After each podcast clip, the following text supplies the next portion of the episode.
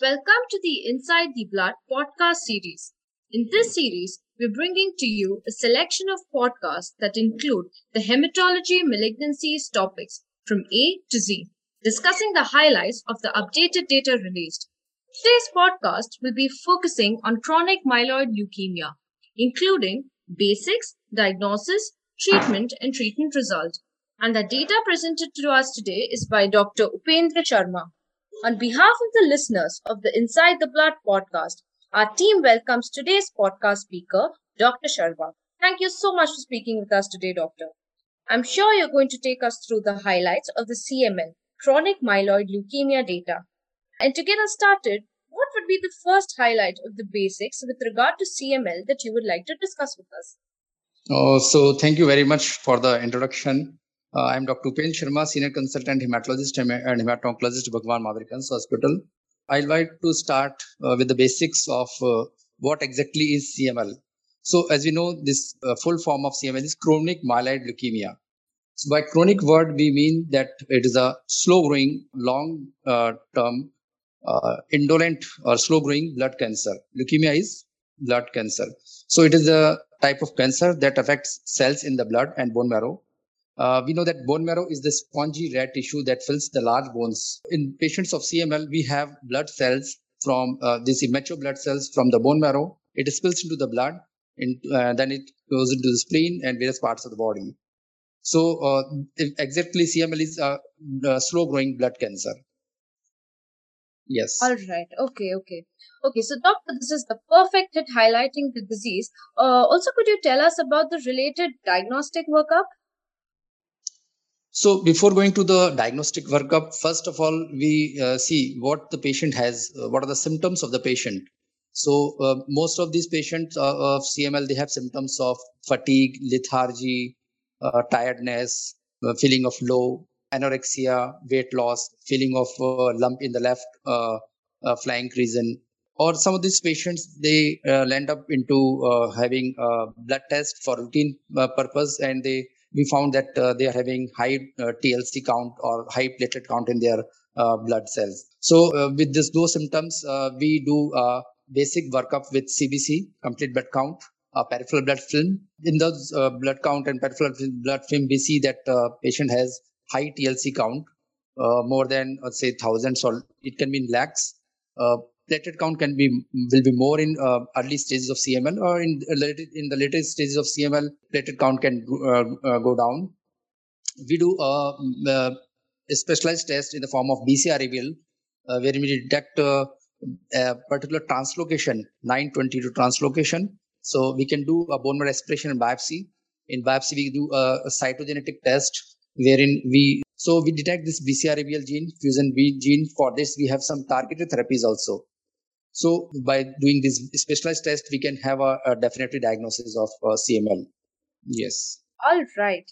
Okay, so I think it's great to understand the phases, the diagnostic relation in CML. Also, doctor, I would like to know about, you know, what are the treatment and the treatment results with regards to CML?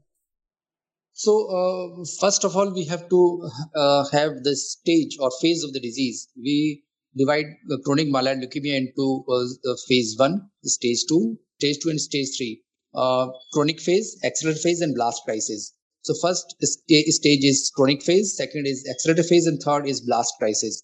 So those patients who are in chronic phase they have a very excellent long-term survival. Overall survival is uh, at par as compared to the normal population. They live their life as compared to the normal population with, with some uh, medicine support. Uh, those patients who are in accelerated phase they require uh, more of the treatment and for those patients who are in blast crisis, uh, we uh, have to give some intensive form of chemotherapy. For those patients who are in chronic phase, this first phase of CML, we have various uh, tyrosine kinase inhibitor uh, like imatinib, nilotinib, uh, dasatinib, uh, bosutinib, and ponatinib. These targeted uh, therapies in the form of tyrosine kinase inhibitor, they inhibit BCR-ABL tyrosine kinase fusion protein leading to that leads to uh, cell uh, stop this stop this cell growth and further uh, leads to uh, stoppage of the dividing uh, uh, cancer cells and thus the patient has can attain remission so their symptoms go down their spleen go down their wbc counts go down and patient uh, uh, can live normal life as compared to the normal population. One thing that is of concern is most of the patients, once they have a uh, remission status, they'll end up uh, stopping their own medicine by themselves only. So this should not be done because uh, uh this uh, CML we can see it is like a chronic disorder, like like we can say like diabetes, hypertension. Those patients of diabetes, hypertension, they have to take long-term medicine. Thus, like patients of CML, they have to take their medicines for a long period of time, and that has to be uninterrupted. So compliance is very, very important in the uh, treatment aspect of CML. Those patients who are not taking their medicines properly, they'll end up into progressing into accelerated phase of blast crisis, and that can lead to a real trouble and can lead to mortality of the patient even. Okay, thank you. Okay. Uh, also, doctor, I would like to ask you, what do you think of the use of uh, combination therapies with TKIs in the future? So uh, this is a, a very preliminary uh, we have very, very preliminary data on this uh, various uh, phase one trial, not in the phase two or three even. There are various phase one trial wherein we have a new agent called a STAMP inhibitor asciminib. this can be combined with nilotinib or ponatinib. Uh, very uh, few trials about phase one trials about this combination. So th- those patients who are having uh, various uh, mutations, those patients who are resistant to various TKIs and having uh, various mutations which are not targetable. So those patients in uh, we can use combination of these TKIs, but as, as, of as of now we don't have any definite recommendations guidelines to practice the such combination. These combinations are in trial basis in phase one study only. Okay. Um, well, uh, I think that was a fantastic roundup of all the CML highlights from A to Z and the updated data. Thank you so much, Dr. Sharma, for joining with us today. We hope this will be helpful to all our listeners and do look out for the other podcasts in our series collection. Good day. Thank you.